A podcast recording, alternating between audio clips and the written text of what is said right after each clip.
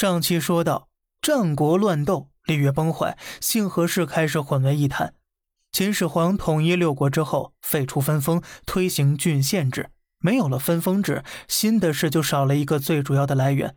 一直到西汉时期，司马迁写《史记》，干脆呀，不再区分姓和氏了，姓氏之称自太史公始混而为一。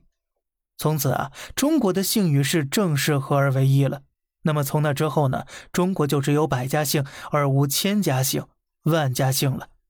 而人和人之间的姓氏称呼，也就再没有了高低贵贱之分了。老百姓第一次成了天下平民的通称了。说到这里呀，再延伸两个点。古语说：“富不过三代，穷不过五福。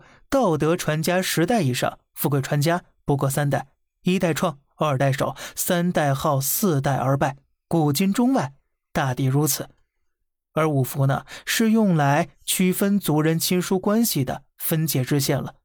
九族图内，上至高祖父母，下至玄孙，女方至从姐妹，男方至从兄弟，都在五福之内。很少啊，有五福之内家家都穷的。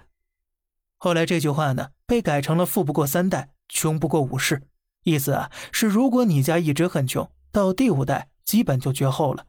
古代穷人是娶不起媳妇儿的，但更重要的是，战争年代三代单传的穷人为了生活，很多都会去当兵。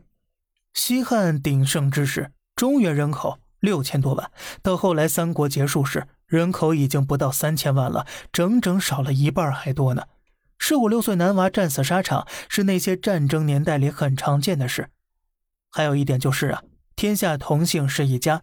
前面讲的第一个点，反过来就是古代王公贵族往往可以开枝散叶，多子多孙。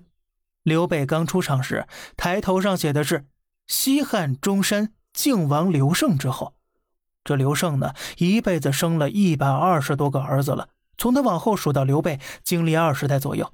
所以到刘备这时，这中山靖王刘胜的后代，少说也得有数万人了。而这刘胜再往前数啊，这刘的姓氏其来源主要说法呀，是周匡王封小儿子于刘毅，人称公子刘，后人呢便以此刘氏为姓了。